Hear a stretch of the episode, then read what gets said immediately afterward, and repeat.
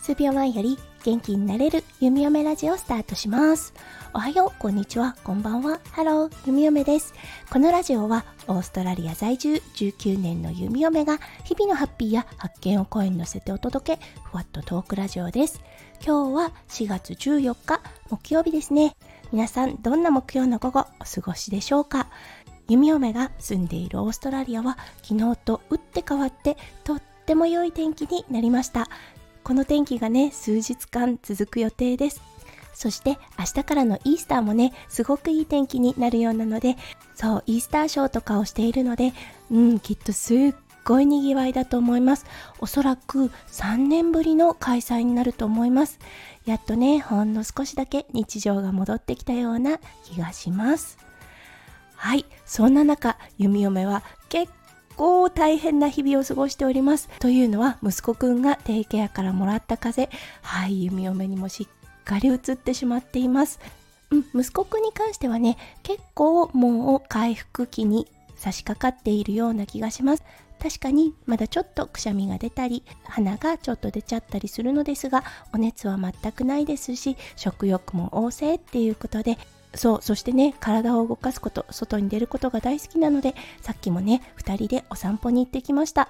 朝はね、ちょっとぐずぐずの状態だったんですが、やっぱりお散歩行くっていうね、マジックワードを使うと、やったーって言ってね、そこからもうすごく元気になってくれています。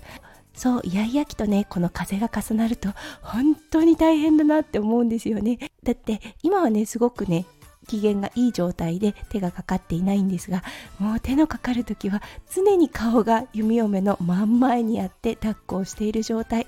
そこでくしゃみとかねもちろん鼻とかも出てるのでね鼻をかませてあげたりとかねそんなことしてるとやっぱりね弓嫁のね方は治るものも治らないですよね。はいということで今日のテーマ。うん本当にしんどい時はねやっぱりベッドから動けないと思うんですがちょっとの不調ぐらいではお母さん倒れてられないんだなっていうことに気がつきましたので今日はそのお話をさせていただきたいと思います。はい昨日の夜ね起きた時にもう喉カラッカラの寒気バリッバリのはい完全に風邪の症状出てたんですね。うわこれやばいなーって思ってたんですよね。そして息子くん今日は元気に5時40分に目が覚めました。そう朝フラフラだったんですけれども、うん、でも夫翔ちゃんも昨日はね結構お仕事頑張っていたのでやっぱり寝かせてあげなきゃと思いねえいっと体を動かしてリビングの方にやってきました。それから息子くんの朝ごはんを作りそして夫翔ちゃんが起きたら少し休ませてもらおうって思ったんですね。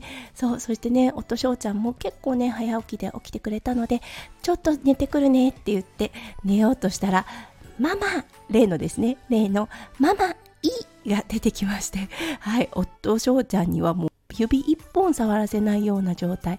ママいいやーパパやーって 言ってて。ああそうかこれはダメかと思って。もう最後の奥の手ですよね。じゃあママとベッドで iPad でもするって言って息子くんが iPad をしてる横で弓嫁はほんの少しだけ休ませてもらいました。はい。でもねやっぱり朝の二度寝ってするべきじゃないですよね。疲れていても。病気でもね。やっぱり起きた時体重かったんですね。うん。でもね息子くんは飽きますよね。そりゃね。iPad だってね。うん。だからああそっか。起きなきゃと思って起きて。そう。そしてねちょっとグズグズが始まっていたのでお散歩行こうって言ったら一気にね V 字回復してくれました。弓嫁もまだ気合でねなんとかなるレベルの状態なので、はい、とりあえずお腹に物を入れて、うん、あの血糖値を上げて、そしてお散歩行ってきました。うん、でもね、やっぱり太陽の光、そしてお散歩ってすごいですよね。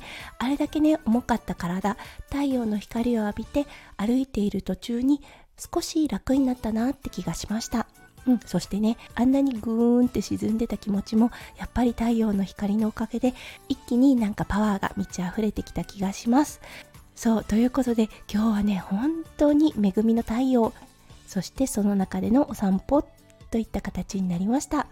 ね本と体調が悪い時でもお母さん業はやっぱりね止まることがないので世のお母さんそしてね私のお母さんも本当に頑張ってくれたんだろうなって思います。自分がね体験して初めてわかる。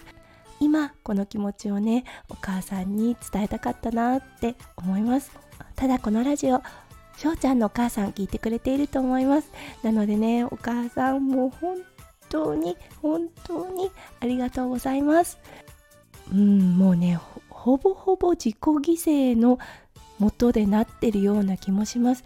ましてやね3人の男の子っていうことでうーん本当に自分の身を削った上でそしてねいつもニコニコしてご飯を作って3人の子供を育ててくれたんだなって思います。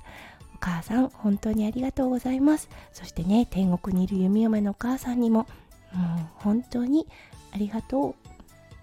はいということで今日は自分がね本調子でなかった時に気がついたお母さんに対する感謝の気持ちっていう形で配信をお送りさせていただきました。今日も最後まで聞いてくださって本当にありがとうございました。皆さんの一日がキラキラがいっぱいいっぱい詰まった素敵な素敵な一日になりますよう、弓嫁心からお祈りいたしております。それではまた明日の配信でお会いしましょう。数秒前より元気になれる弓嫁ラジオ、弓嫁でした。じゃあね、バイバーイ。